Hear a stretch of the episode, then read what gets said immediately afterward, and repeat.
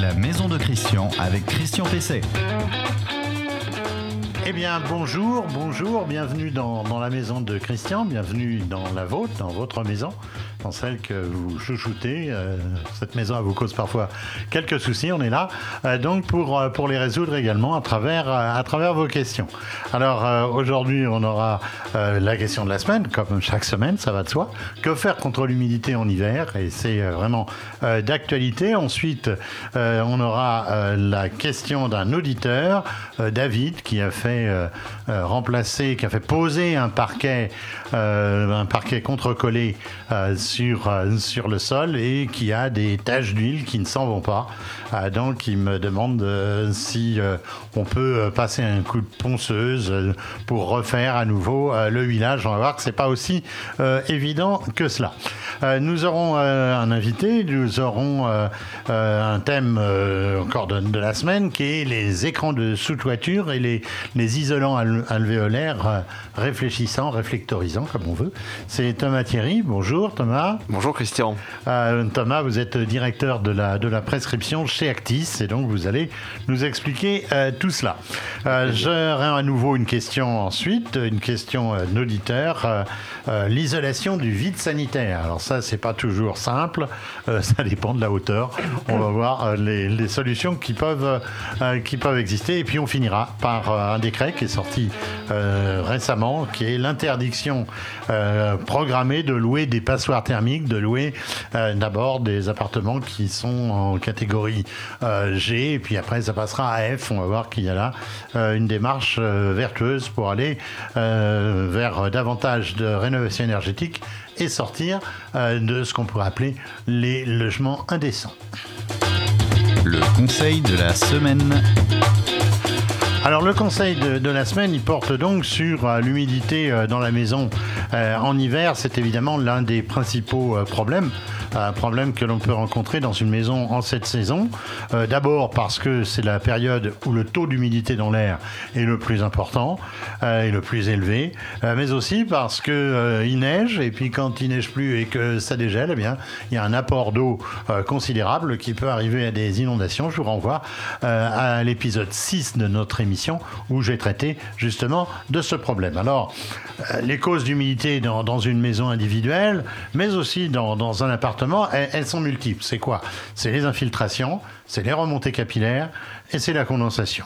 Alors, c'est les principales causes donc d'humidité euh, dans le logement. Alors, Les, les infiltrations, euh, elles génèrent aussi une humidification euh, générale de la structure et donc euh, des murs.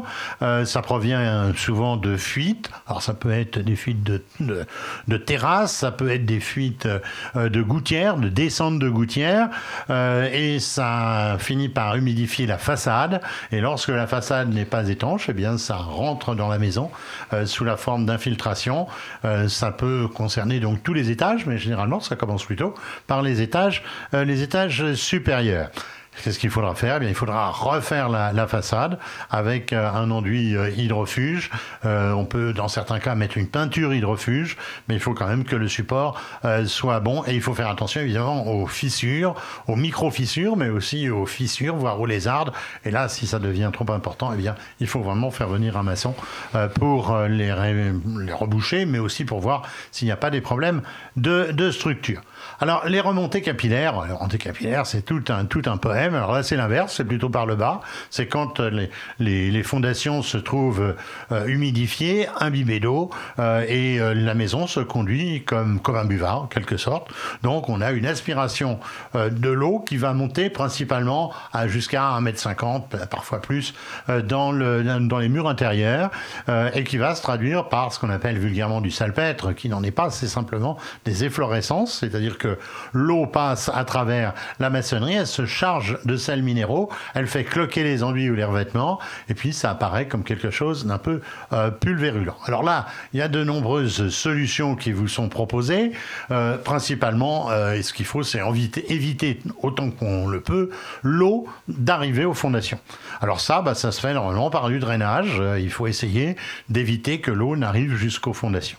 Euh, il y a aussi la possibilité, évidemment, de de, on va dire, d'étanchéifier l'extérieur euh, des fondations en les déchaussant. Et là, on met une sorte, ça ressemble à du goudron, c'est un produit donc qui va rendre étanche euh, les fondations jusqu'au niveau du mur et même en dépassant un peu euh, le, le niveau du mur. Alors, on vous propose aussi des quantités euh, de... Euh, on va dire d'accessoires plus ou moins, au fonctionnement plus ou moins mystérieux. Euh, on va avoir euh, des solutions de, d'inversion de polarité euh, euh, du mur. Très franchement, euh, j'y crois pas trop, sauf lorsque ce sont vraiment des entreprises très spécialisées, parce qu'on sait que ça marche, le système marche, mais il faut vraiment des entreprises quasiment euh, dédiées euh, aux travaux publics. Euh, c'est comme ça que la S N C F, euh, par exemple, euh, traite l'humidité dans ses tunnels. C'est avec ce type de système. Mais vous imaginez que c'est pas un petit boîtier de trois sur trois avec une pile dedans ou même rien du tout, parce que parfois il n'y a rien du tout, donc euh, ne vous laissez pas avoir avec des systèmes comme cela. Et puis enfin, il y a également euh, la possibilité de rendre étanche le mur dans sa base, euh, notamment euh, par des injections, des injections de produits, des injections de résine. Alors ces injections de résine, euh, eh bien euh, ça marche plus ou moins bien. Ça marche si, euh, on va dire, si le matériau de construction n'est pas bloqué, c'est-à-dire s'il n'est pas trop dense. En clair, ça va marcher très bien avec de la pierre calcaire, la pierre de Caen, le pays que je connais bien, euh, mais ça marchera beaucoup moins euh, dans le granit breton, euh, parce que, évidemment, là, la migration des résines est beaucoup plus, euh, est beaucoup plus difficile à se faire. Dernier point, la condensation. Alors, la condensation, ça provient essentiellement d'une mauvaise ventilation qui est combinée souvent à une étanchéité de l'enveloppe, comme on dit, qui a été renforcée. C'est-à-dire, notamment, lorsque dans une vieille maison, on change les fenêtres et qu'on y met, par exemple, des fenêtres en P V C sans ventilation, eh bien, c'est sûr euh, qu'on va avoir donc une, une augmentation du taux d'humidité par ne serait-ce que la respiration, ne serait-ce que par aussi les activités de cuisine, quand, et les activités aussi dans la salle de bain, on fait couler de l'eau chaude, il y a de la vapeur, et à ce moment-là, si la maison n'est pas bien isolée, notamment au niveau des murs évidemment, euh, eh bien on va avoir un phénomène de condensation, puisqu'il y a un phénomène de mur froid, et donc on a la vapeur d'eau qui condense, et principalement où? Comme l'air chaud ça monte, eh bien principalement en haut, au niveau du plafond, à la jonction entre les murs euh, et, et, le, et le plafond. Euh, attention aussi en cette période aux appareils euh, de combustion tels que ce qu'on appelle les, les poêles à pétrole. Les poêles aujourd'hui à combustible liquide qui dégagent pas mal de vapeur d'eau et qui euh, eh bien, finissent par saturer l'atmosphère. Euh, ça doit être considéré comme des euh, appareils d'appoint et pas comme des appareils euh, de chauffage permanent. Je vous reparlerai de tout cela point par point dans une prochaine émission. Votre question à Christian Pesset.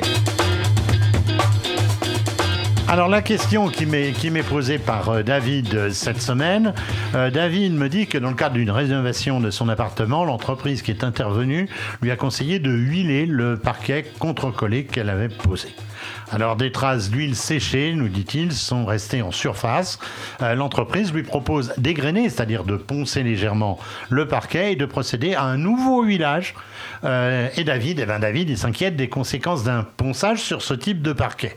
Et il a raison de s'inquiéter parce que un parquet de recouvrement donc euh, de, de ce type, euh, donc en, en contre-collé, c'est composé de quoi? C'est composé d'une couche de bois, une fine couche de bois, d'un panneau en panneau de particules, en M D F, et puis d'une, d'une nouvelle couche de bois ordinaire euh, qui fait contrebalancement pour éviter les tensions. En, en clair, c'est un peu comme du contreplaqué avec une face euh, supérieure qui est décorative, qui est en, en joli bois. Sauf que ce type de produit, eh bien, ça dépend de la qualité. Il y a des produits, il y a des, des parquets de ce type avec une couche d'usure, donc cette couche supérieure, qui va de deux virgule cinq millimètres à six millimètres. Si elle fait six millimètres, c'est pas un problème de la reponcer, puisqu'il y a encore de la marge, on va pouvoir la reponcer plusieurs fois. Si on est en deux virgule cinq millimètres, évidemment, on va risquer eh bien, de, de réduire considérablement l'épaisseur de la couche d'usure, et en tout cas, ça empêchera de faire une deuxième, de faire une deuxième opération de ponçage dans quelques années, si on veut rénover à nouveau euh, le, le parquet. Alors, euh, moi, je conseillerais à David, donc d'abord de, de demander à son entreprise euh, de détacher le parquet, parce que ça existe, des, des produits, notamment on utilise de la, de la terre de sommière, des choses comme ça. Et on va normalement pouvoir enlever les tâches. Alors, pas pourquoi on ne pourrait pas les enlever. Et si vraiment on ne peut pas euh, les, les, les enlever, eh bien effectivement, il faut faire un égrenage, c'est-à-dire un ponçage très léger de la surface. Et puis après, on fait ce qu'on veut. Mais moi, le huilage, je sais que c'est dans le vent, je sais que c'est, euh, c'est à la mode, euh, mais euh, je pense que rien ne remplace finalement soit de la cire, euh, c'est-à-dire avec un traitement à l'encaustique, mais ça, c'est du boulot parce qu'il faut l'entretenir régulièrement, eh ben, soit tout simplement ce qu'on appelle un vitrificateur improprement, parce qu'en réalité, c'est, euh, c'est un vernis. Et on prend un vernis satiné et on va obtenir exactement le même type de surface euh, qu'avec, euh, qu'avec de l'huile. Euh, vraiment, euh, c'est quand même une façon de mieux protéger parce que ça durcit la surface et ça évite évidemment, euh, ça évite évidemment les taches. L'invité de Christian Pesset. Thomas Thierry, je vous ai présenté tout à l'heure. Donc Thomas Thierry, euh, vous êtes directeur de la prescription chez, chez Actis. Vous nous parlez un petit peu d'Actis ? Actis, on est une société industrielle française. On a quarante ans d'existence sur le, sur le territoire. Notre particularité, c'est qu'en fait, chaque année, on investit euh, oui. près de cinq pour cent de notre chiffre d'affaires dans la recherche et dans le développement de nouveaux produits pour toujours réinvestir, toujours à l'écoute de nos clients, de nos artisans, de nos clients finaux, pour euh, perfectionner, améliorer nos solutions d'isolation. Et c'est pour ça qu'on amène des nouvelles solutions uniques, innovantes, sur le marché aujourd'hui avec des, des solutions d'isolation alvéolaire réflecteur. D'accord, on va en parler justement dans quelques instants. Et alors, avant l'émission, euh, on préparait un petit peu euh, les questions et tout cela, et euh, on se disait que la réglementation évolue sans arrêt, que c'est très difficile de s'y retrouver, notamment dans les affaires euh, de MaPrimeRénov', de autrefois des crédits d'impôt, des C deux E, et cetera. Mais alors moi, il y a un point sur lequel je voulais vous interroger, c'est que on est sur la R T deux mille douze, c'est-à-dire la réglementation thermique deux mille douze, et on va être prochainement sur la euh, réglementation environnementale, la R E, la, donc la, la réglementation environnementale. Euh, on, on devrait y être d'ailleurs, parce que c'est la deux mille vingt, elle va s'appeler la deux mille vingt, on a déjà du retard. C'est quoi la différence ? La pandémie oblige, elle a été décalée je crois d'une année, donc c'est oui. l'application qui est prévue pour le mois de, pour le mois de, de pour cet été, mois de juillet je pense. Euh, la vraie différence aujourd'hui au niveau des bâtis, c'est au niveau de l'environnement que ça va se jouer. En fait, on considère que le, le niveau thermique du bâti, c'est déjà acquis et acté. Et il y a une vraie démarche aujourd'hui environnementale des, des matériaux, en tout cas. Et ces matériaux... ça, ça reprend le, le recyclage, des choses comme voilà, ça. Exactement. En et, fait... et tout ce qui est effectivement environnemental. Oui, tout à fait. En fait, aujourd'hui, on, on se doit d'avoir, nous, en tout cas industriels, d'avoir une politique environnementale forte. D'ailleurs, ça se traduit par les fiches F D E S, les fiches de données environnementales et oui. sanitaires, qui se retrouvent d'ailleurs sur la base INIES. Et c'est comme ça qu'est évalué un matériau, en fait, aujourd'hui de construction.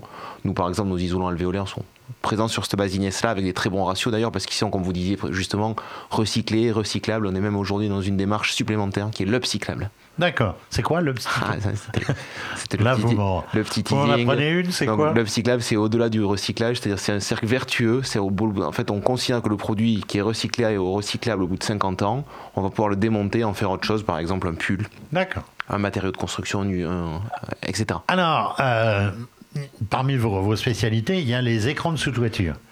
Alors, est-ce que ça va devenir obligatoire ? Parce que pour l'instant, ça n'est vraiment que conseillé, finalement, à travers les D T U, euh, dans les zones de montagne, dans les zones, de, euh, dans, dans les zones euh, très venteuses de bord de mer. Est-ce que vous pensez que ça va devenir, euh, euh, ça va devenir obligatoire ? Avec la R E, justement. Et écoutez, ce que je pense, c'est que j'ai vu, en tout cas, le nouveau D T U, le D T U quarante-cinq dix, aujourd'hui, qui est le D T U des combles, on voit qu'on renforce le rôle du pare-vapeur et le rôle de l'écran de sous-toiture, qui permet justement à l'étanchéité euh, d'assurer une meilleure isolation du logement, donc d'assurer une continuité dans le logement. Euh, c'est en train de s'imposer, en tout cas, de devenir indispensable. Nous, on considère qu'un isolant qui, est, qui doit, doit être étanche pour fonctionner oui. correctement. Donc, c'est, c'est le rôle aussi de ces écrans-là. Donc, ça permet de, ça permet de continuer, de pérenniser finalement le bâti.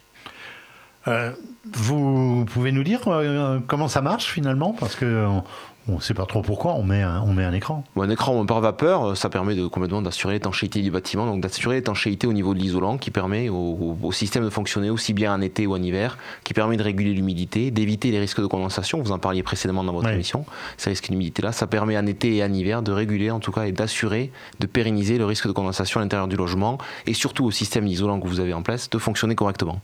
Alors vous êtes un spécialiste depuis longtemps des, des produits à face réfléchissante, réflectorisante. Euh, quel est l'intérêt par, justement au niveau d'un, d'un, d'un, d'un écran de sous-toiture ?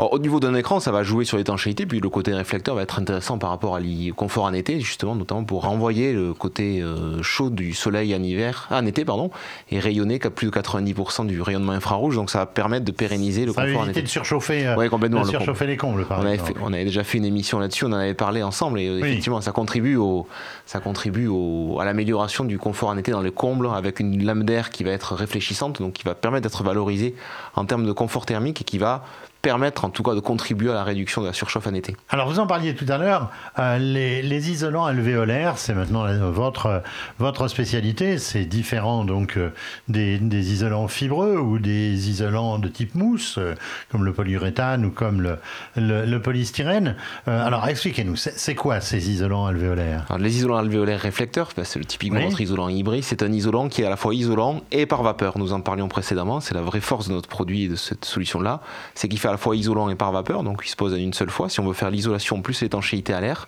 on peut le poser en une seule fois, on assure en même temps les deux fonctions. Ça c'est très intéressant pour justement assurer ce rôle de finalement stabilité thermique en été et en hiver et fonctionnement idéal et stable de l'isolant, quelles que soient les conditions météorologiques. Et alors c'est, c'est fait comment ? C'est quoi ? C'est de la mousse ? C'est euh, parce que on parle d'alvéolaire, c'est un peu du nid d'abeille. C'est, c'est quoi top secret. C'est, c'est top, top secret. secret. C'est, non, c'est breveté pour nous. Alors donc, déjà, c'est inventé par. Vous pouvez le décrire parce que ça, on peut le voir. Je vais vous le décrire.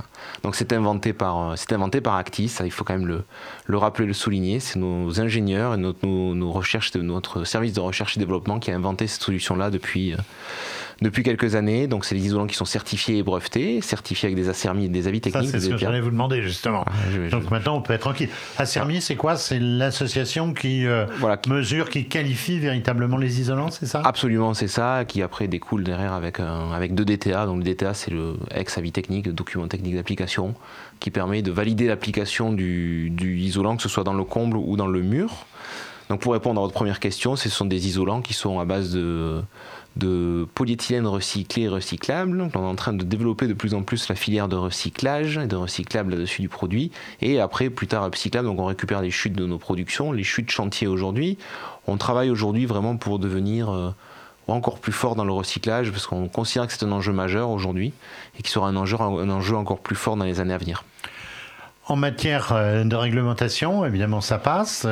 Vous pensez que ça va, ça va évoluer et que vous serez d'autant plus reconnu dans, dans ce domaine ? Nous, aujourd'hui, on, est, euh, on a une stratégie qui fait qu'on se développe aujourd'hui sur plusieurs marchés, que ce soit le neuf, la rénovation, le neuf résidentiel, le neuf non résidentiel.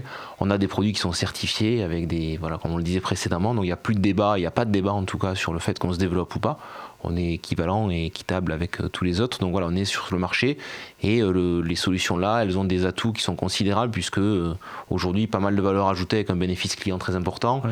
le confort en été, l'étanchéité à l'air intégrée, pas de poussière, vous le disiez tout à l'heure, pas fibreux, donc pas de poussière, pas de fibre irritante, donc une qualité d'air intéressante maîtrisée, un bilan environnemental exceptionnel. Enfin voilà, tout un tas de caractéristiques euh, clients finalement qui sont très intéressantes. Et en matière de, de pause et en matière aussi de, de prix, est-ce que euh, ça, ça séduit les, les artisans ? Oui, alors votre question est très bonne, effectivement, on en parlait tout à l'heure et on disait que le, notre A D N c'était l'innovation, mais l'innovation sans être dans des prix marchés, ce n'est pas l'innovation pour nous. Et nous, la, notre particularité et je pense notre force, c'est qu'en fait on a sorti des produits, une famille de produits qui sont dans les prix des marchés aujourd'hui, des isolants qui ont toutes les parts de marché, ce sont les isolants...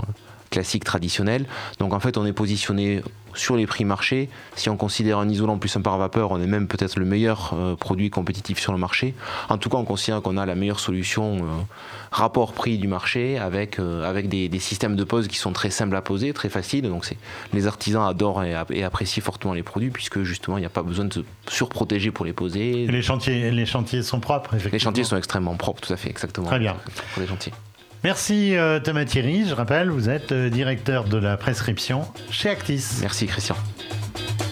Votre question à Christian Pesset. Alors, ma, ma question, euh, la deuxième question que j'ai, euh, c'est de Christian, donc c'est un collègue. Euh, il me dit que le sol de son salon est très froid. Euh, la maison est construite sur un vide sanitaire de moins de un mètre de hauteur. euh, peut-être, me dit-il, quatre-vingts par endroit, et on est encore dans une question d'isolation. Quelle isolation me, me conseillez-vous? Alors, je ne sais pas, bah justement, vous pouvez nous dire, est-ce que Ibris, ça peut aller en, en vide sanitaire? Oui, on a plusieurs isolants qui vont en vide sanitaire, Ibris soit notre d'ailleurs, mais effectivement, ça sera très intéressant pour votre auditeur ou votre téléspectateur de, d'utiliser une solution d'isolant alvéolaire réflecteur, ça lui permettra d'améliorer fortement. Voilà, alors on, on va voir, mais le problème là, c'est qu'il n'a que quatre-vingts euh, centimètres. Alors, classiquement, euh, je dirais traditionnellement, et euh, ce n'est pas mon invité qui dira le contraire, c'est que traditionnellement, bah, qu'est-ce qu'on mettait? On collait, euh, une, on, on agrafait avec des, des chevilles, euh, des, des plaques de polystyrène, hein, c'est le, c'est le grand classique. On peut y mettre des laines minérales, mais c'est un peu plus euh, compliqué. Euh, et euh, euh, se pose là le problème de hauteur. C'est qu'à un moment, où, euh, lorsqu'on, mettait du, lorsqu'on met une couche de, de, de polystyrène, on y met dix centimètres. Alors on mesure bien que si, euh, si on a déjà quatre-vingts centimètres et qu'on remet dix centimètres, pour venir poser les plaques, c'est quand même un problème.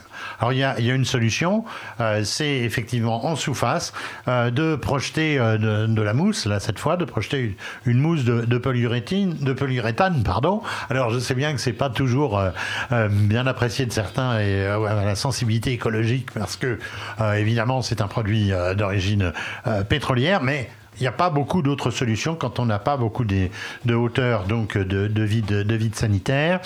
Euh, on permet, ça permet de se glisser en dessous et avec une lance euh, d'en mettre une couche, cette fois de cinq à sept centimètres. C'est à peu près euh, la, la hauteur de, de, cette, de cette couche, l'épaisseur euh, de, de cette couche. Donc c'est la solution la, la plus simple que je, que je conseillerais à Christian. Euh, ce que je dirais aussi, c'est qu'il faut penser à isoler cette fois les parois euh, montantes, enfin les parois périphériques euh, donc du, du vide sanitaire, parce que euh, ça aussi, ça le refroidit considérablement. Et puis on parlait tout à l'heure de la condensation. Généralement, dans les vides sanitaires, il y a une ventilation, il y a des, il y a des entrées d'air. Eh bien, il ne faut pas, il faut pas les, cou- les, les boucher, parce que si on les bouche, eh bien, on va générer une accumulation d'humidité. Et là aussi, on va risquer d'avoir de la condensation. Voilà pour la réponse à la question euh, de, euh, de Christian. L'info du jour. Alors, l'info du jour, eh bien, c'est l'interdiction qui se profile avec un arrêté tout récent, donc le premier janvier deux mille vingt-trois, c'est-à-dire dans moins de deux ans, eh bien, il deviendra impossible de louer des logements classés tout en bas de l'étiquette énergétique, c'est-à-dire en G. À partir de deux mille vingt-huit, ça sera en F. Vous savez, c'est l'étiquette énergétique que l'on obtient en faisant un diagnostic de performance énergétique. Alors, ces logements passoires énergétiques, euh, ils vont être euh, considérés comme indécents. Et donc, si on se réfère aux lois antérieures, notamment la loi Alur, eh bien, un logement indécent, ça ne peut plus euh, se louer. Alors, le décret, il est paru euh, un peu discrètement. Euh, le, le treize janvier euh, dernier, euh, il a été euh, euh, annoncé euh, le, le, le lendemain, ou un peu la veille même, il y avait eu des fuites. Euh, eh bien, cette mesure, elle sera donc généralisée aux locations en cours. C'est-à-dire, ça ne va pas, on ne va pas, euh, évidemment, empêcher de louer des logements qui le sont, euh, qui le sont euh, déjà. Ça passera donc par, comme d'habitude, par le fameux D P E. Et euh, euh, si on est euh, évidemment en G d'abord et en F euh, ensuite, eh bien, euh, on pourra considérer que le logement n'est pas décent. Euh, c'est plus qu'une, qu'une, qu'une incitation, c'est une véritable obligation qui va être faite aux propriétaires bailleurs de faire réaliser des travaux de rénovation énergétique dans ces logements euh, très mal euh, classés. Alors la ministre Emmanuelle Wargon s'est exprimée sur le sujet et euh, elle considère que ça concernerait quatre-vingt-dix mille logements en France. C'est quand même, c'est quand même pas rien. Alors surprise, dont vingt mille dans le parc H L M. Moi, je pensais que dans le parc H L M, c'était, on ne louait pas des logements qui n'étaient pas décents. Eh bien, il y a des, des vieux logements du parc, euh, du parc d'habitat social qui sont encore dans cette, dans cette situation. Euh, à noter qu'en deux mille vingt-huit, donc, on passera encore un degré. Le seuil d'indécence passera de G, euh, de F à G. Euh, et ça concernerait, alors cette fois, là, c'est l'explosion, puisque ça concernerait quatre millions huit cent mille euh, logements, selon la convention citoyenne qui s'était réunie il y a quelques mois. Alors, le président de la FNAIM, vous savez, c'est la puissante fédération euh, des agents immobiliers, euh, eh bien, il a raison de considérer que d'ici là, il va falloir mettre en place, donc, adapter les aides à la rénovation énergétique à cette situation, euh, parce que euh, sinon, bah, ça va être très difficile, notamment pour les bailleurs qui n'ont pas forcément euh, de gros moyens. Un propriétaire d'un logement euh, qui loue une euh, chambre d'étudiant ou euh, qui loue un petit appartement d'une ou deux pièces, c'est pas forcément quelqu'un qui roule sur l'or, et effectivement, il faudra, il faudra euh, l'aider. Euh, voilà, eh bien, écoutez, nous sommes euh, au, au terme de notre, euh, de notre, de notre émission. Euh, merci de la, merci de l'avoir suivi. Vous êtes de plus en plus nombreux chaque semaine euh, à, à la suivre. Euh, merci à Vincent euh, qui est aux manettes de la technique. Merci à, à Adrien qui m'aide à préparer euh, ces, ces émissions. Euh, vous pouvez les retrouver donc euh, sur la page Facebook euh, Renault Info Maison. Vous pouvez la retrouver euh, sur, la, sur le, le site internet, donc euh, renault info maison point com, et sur les principales euh, plateformes de podcast, euh, euh, Deezer, euh, Spotify, euh, et puis euh, depuis euh, cette semaine euh, sur la plateforme de Google. Euh, merci euh, d'avoir suivi cette émission. Je vous donne rendez-vous euh, la semaine prochaine pour euh, de nouvelles questions que vous pouvez poser sur le site euh, renault info maison point com. Nous avons mis, nous allons vous mettre une option qui vous permettra de cocher la case pour passer euh, dans, dans l'émission par, euh, par téléphone. Euh, donc, euh, eh bien, portez-vous bien cette semaine, soyez euh, prudents et soignez bien votre maison.